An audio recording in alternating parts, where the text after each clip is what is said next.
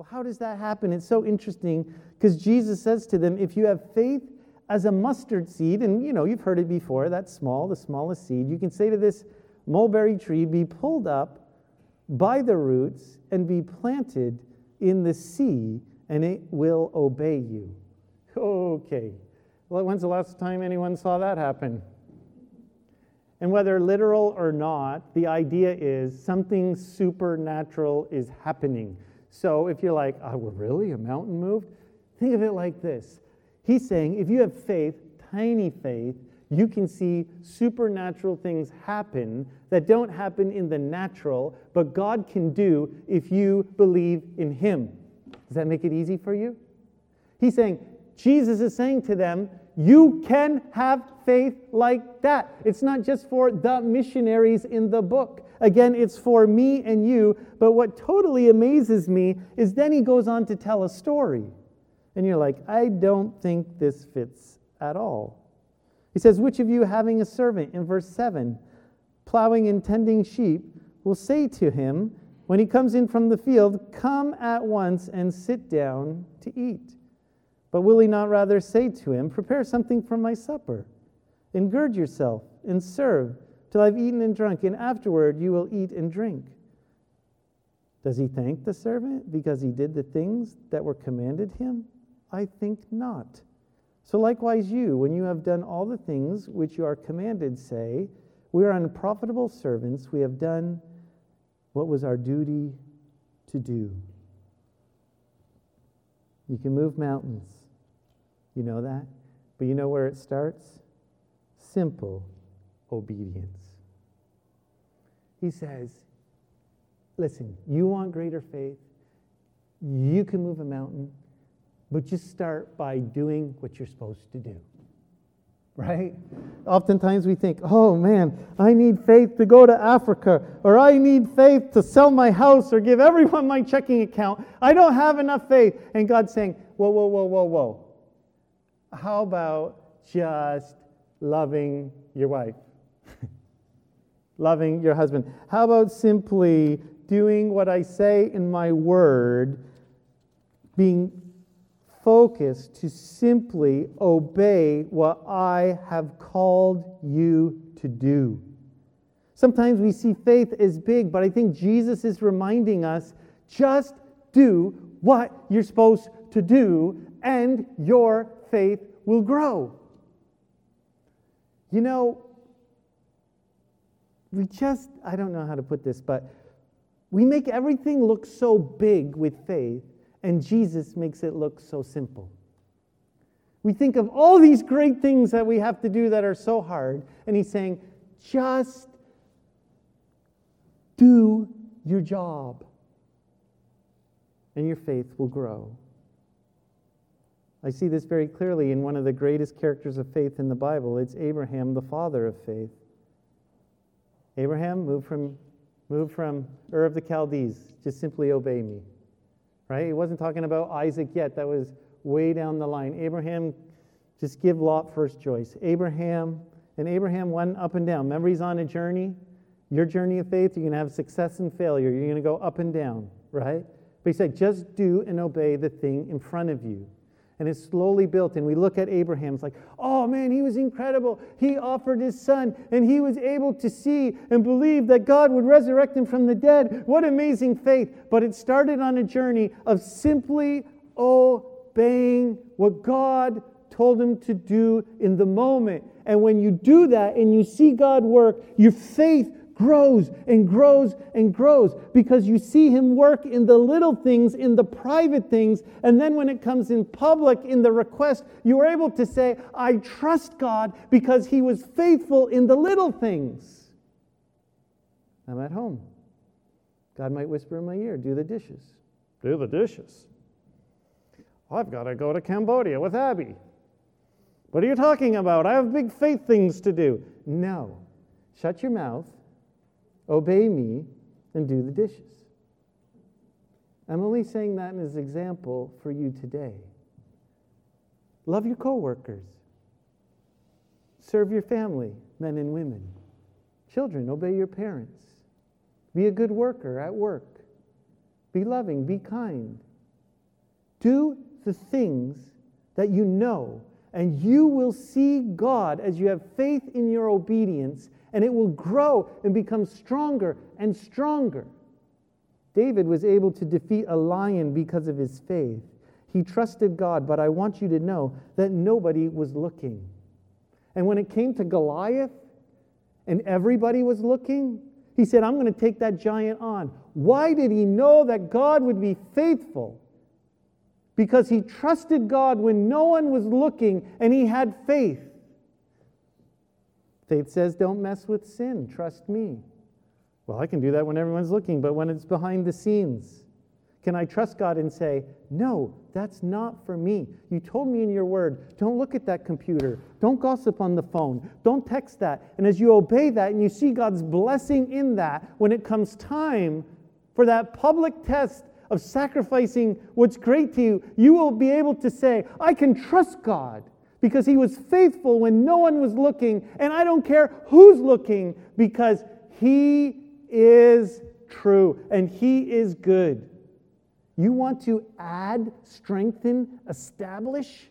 Know who He is and obey Him, and you will grow and become stronger and stronger and stronger. Simply be established by obedience. It's a journey, and there will be failure, and you have to know God's grace. Abraham lied about his wife. That's a major no no.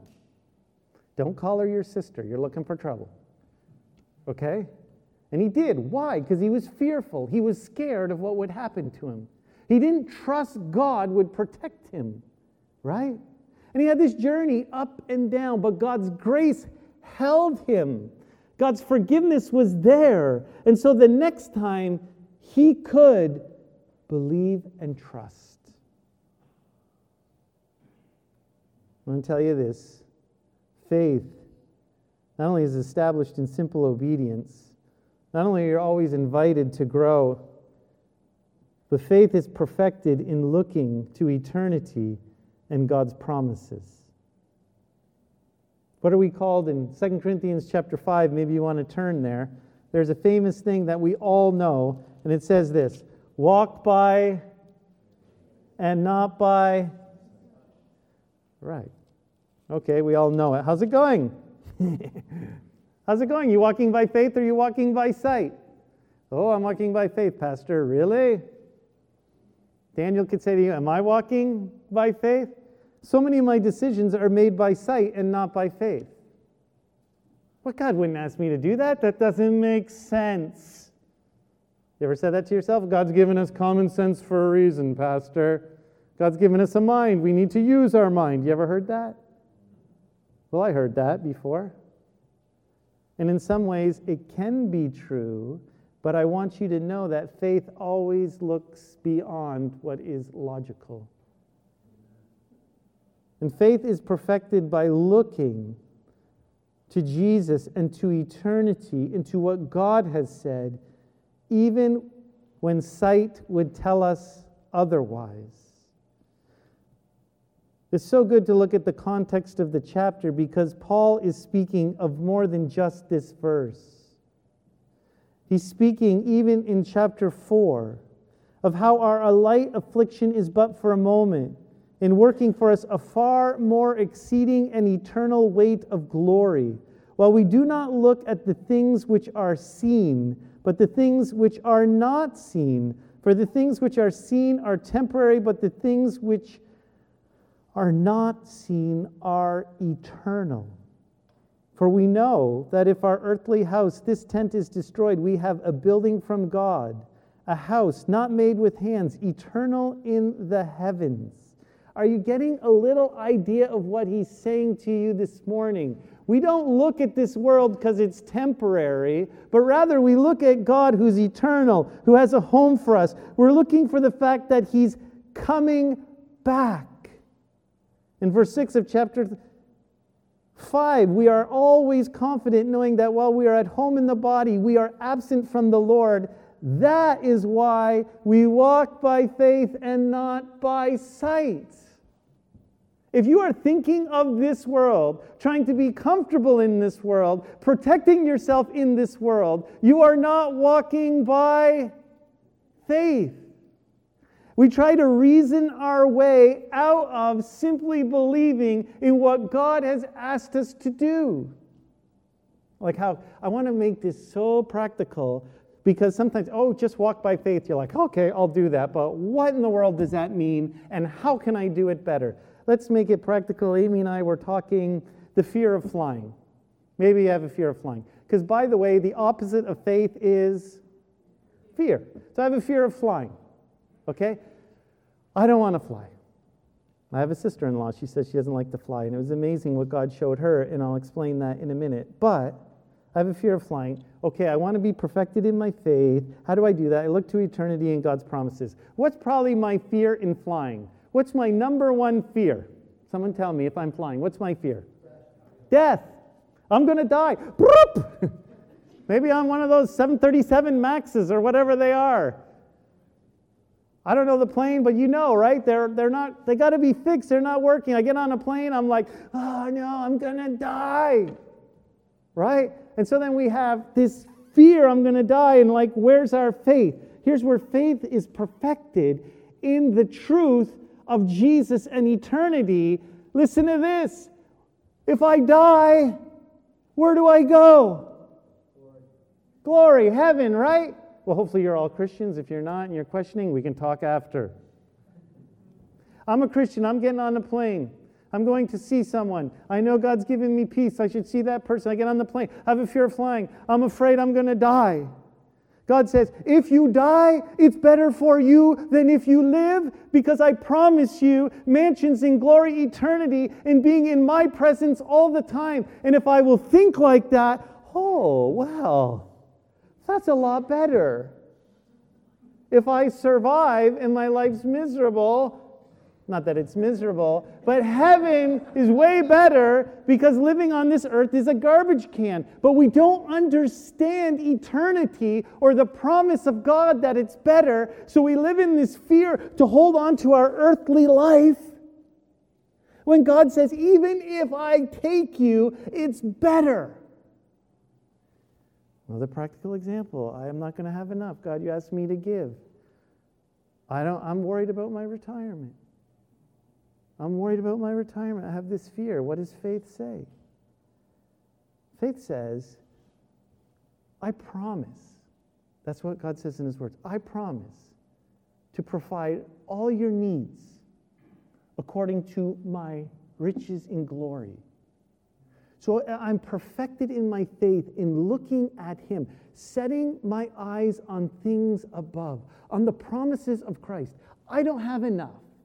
Jesus says, Listen, I've got you.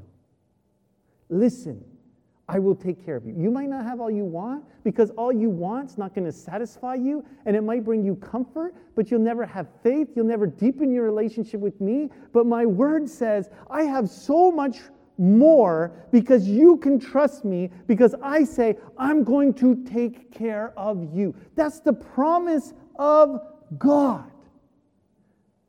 All our fears sometimes come down to our suffering and our death, and Jesus says, I have eternity in my hands, and you, as you believe and trust me, are going to be with me. Think of the missionaries who did incredible things. They weren't thinking of the danger, of the difficulty. They were looking at Jesus and knowing no matter what happened, they were going to spend eternity with him. You have to practically, when this fear comes upon you, look at what God has said, look at the promises, and you will dismantle the lies of the enemy if you will take time to set your mind in the right place. Okay, people I love are in trouble, God. I can think of myself. I don't know where they're going and I worry about them and I have fear about them and I can't trust you with them. God would say, The love I have for you, I don't love them as much. Is that what he says? He loves everyone. So it's about me trusting that God loves them, and as I call out to Him, that He has a plan. Do you trust that this morning? Or do you live in fear and worry and think maybe your children, maybe a family member, and you're thinking, oh no, God, what are you going to do?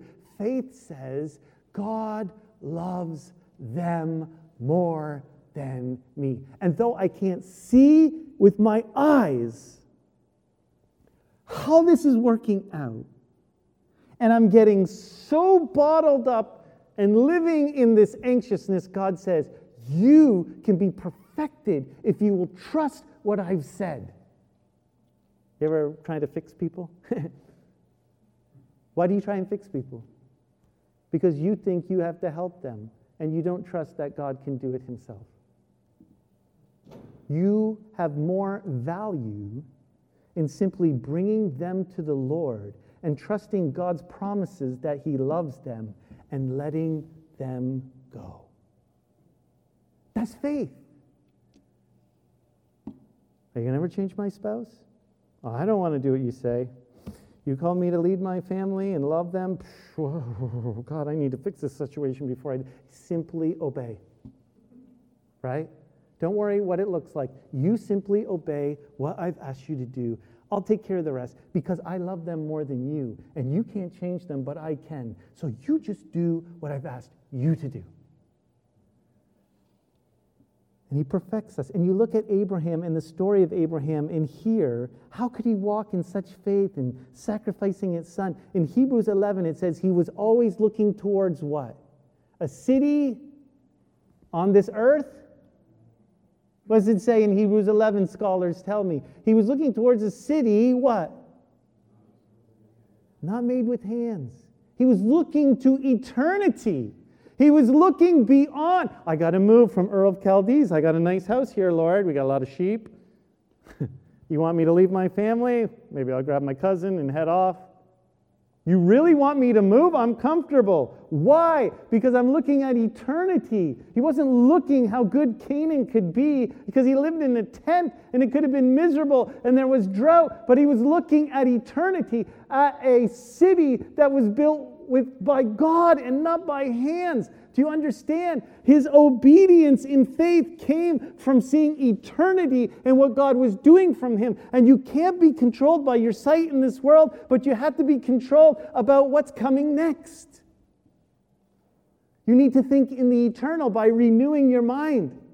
Amy's listening to a psychologist, a Christian psychologist, and talking about neuro pathways and all of that. And I tried to listen last night. She was rubbing my feet and I fell asleep. But, anyways, she gave me the recap. But it was really good.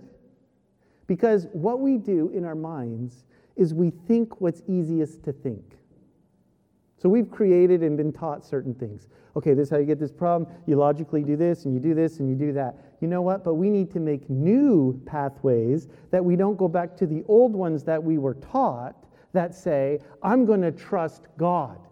So maybe your first response is to worry. Maybe your first response is to be in fear. Maybe your first response is to fix the problem. That's just the way you've always thought. That's the way school taught you to, taught you to think, to be logical and figure it out. And God's like, no, that's where your mind easily goes to, but my way's a little harder, but there's so much more fruit, and you need to create new pathways in your brain by being with Jesus and allowing Him to speak to you when He says, You can trust me. One final story to, to bring this home. Mark chapter 9, I've talked about it before and I mentioned it. The disciples. Jesus up on the Mount of Transfiguration. He takes three, leaves the rest. Demon possessed boy, father, can't cast out the demon. Pharisees making fun of them. Oh, look at you guys. Jesus comes down. Father comes to him. Why couldn't you cast out those demons? He says, Oh, faithless generation. Disciples see him later. Jesus casts out the demon. They see him and they say, God, we thought, why couldn't we do it? Right? Why couldn't we cast this demon out in your life, your mountain? God, where are you? Why can't we do this?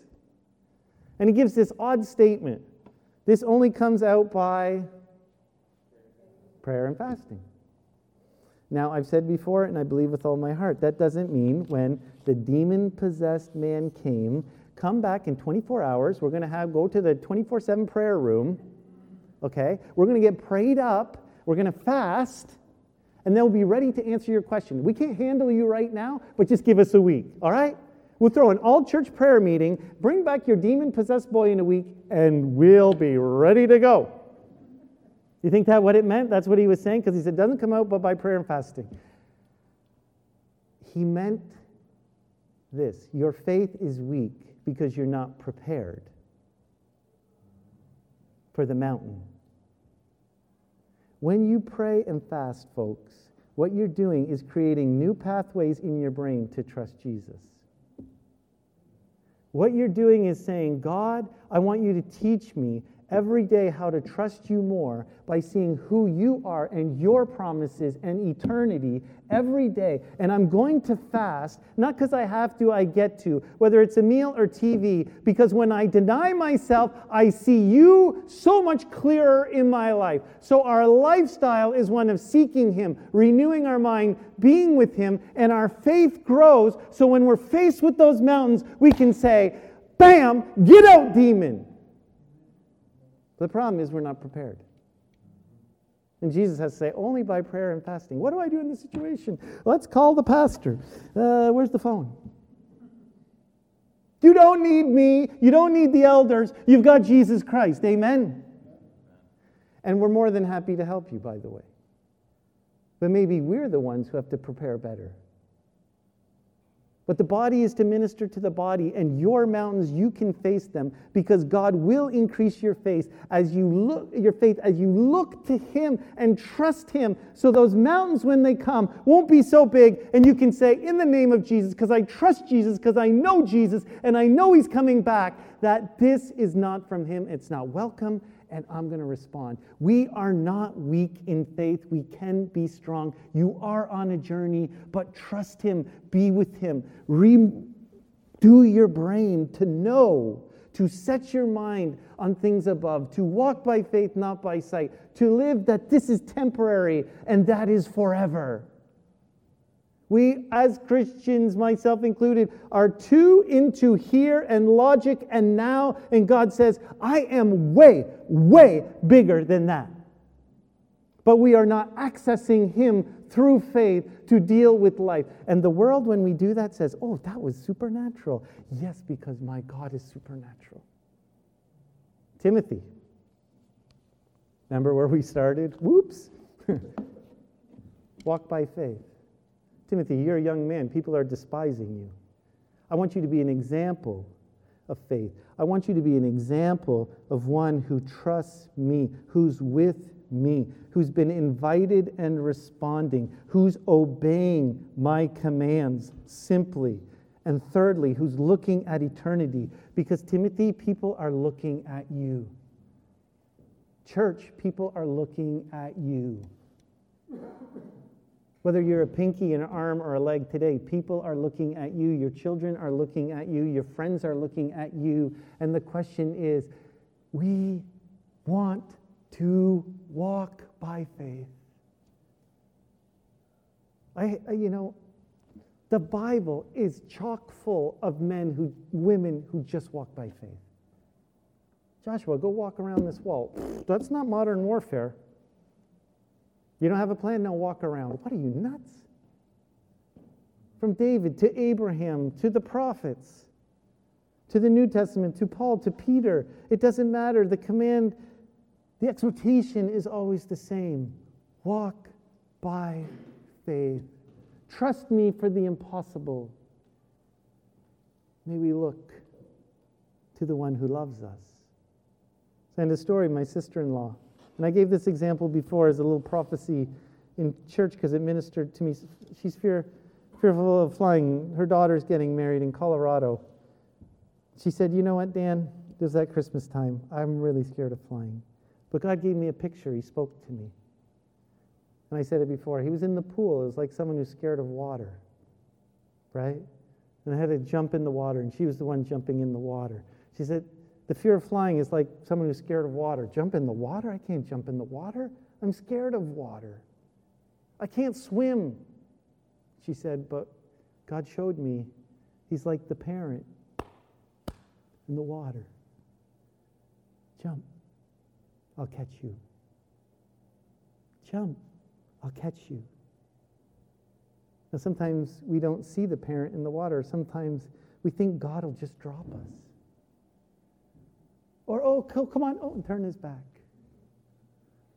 Is that the God you serve this morning? See, the God I serve is a good God, and the God you serve is a good God. And you know what he's saying? Jump into the pool of faith. You can trust me. The incredible thing is, faith says he's there, fear says he's not.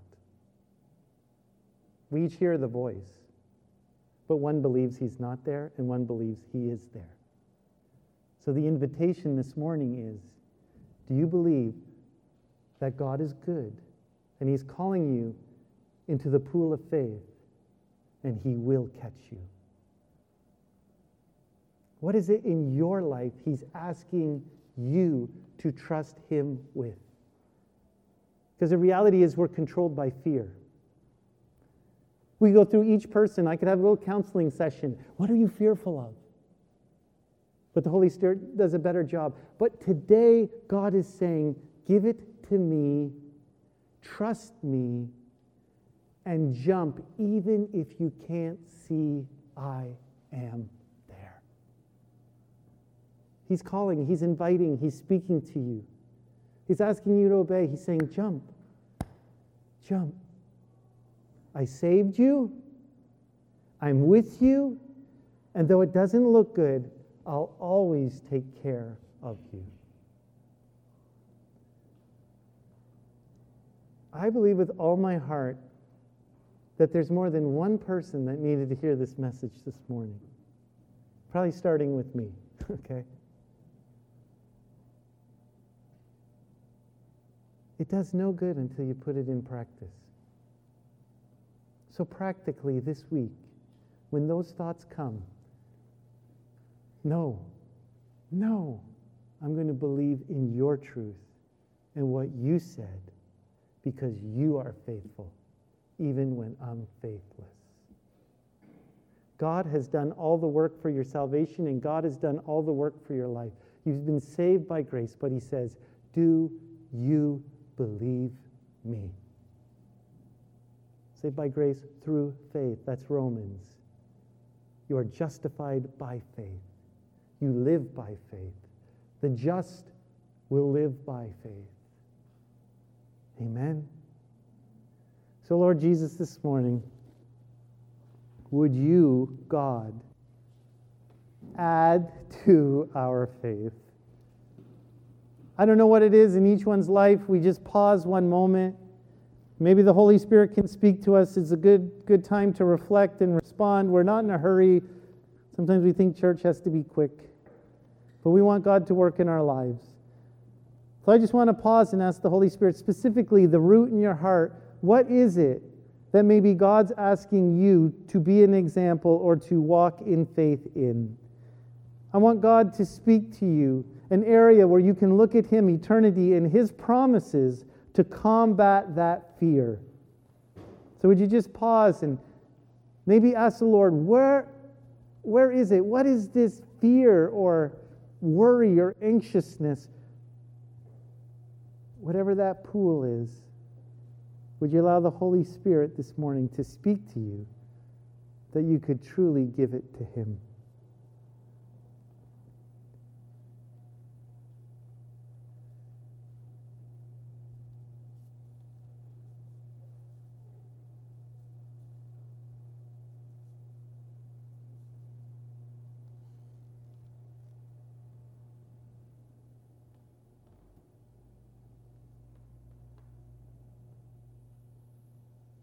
Maybe another question. What is he asking you to obey in that you're struggling with? You can trust him. Let him speak to you.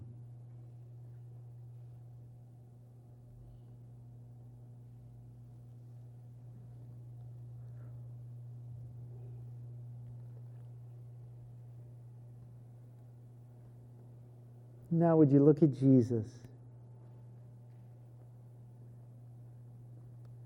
Look at eternity. Look at Jesus.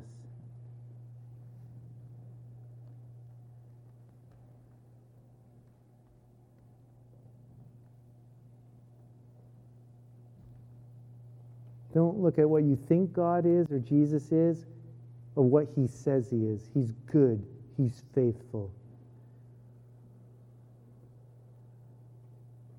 And finally, just have one word for you jump. Jump. Even if you can't see this morning, in your mind and your heart, jump into his arms.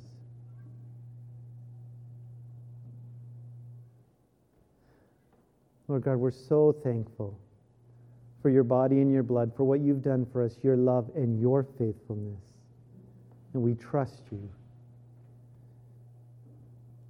Add to us, establish us, strengthen us, that we would be an example, a church that truly walks by faith. I'm going to celebrate the faithfulness of God with communion.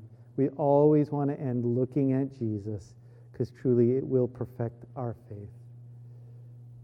The elements are in the back. If you don't know Jesus, simply you need to confess with your mouth and believe, have faith in your heart that he died and rose again, and you will be saved. So I want to give this invitation because faith always invites. If you don't know him before communion and you want to know him, come to the back. Speak to one of the men or the women there, and we'd love to lead you and hear your proclamation of faith.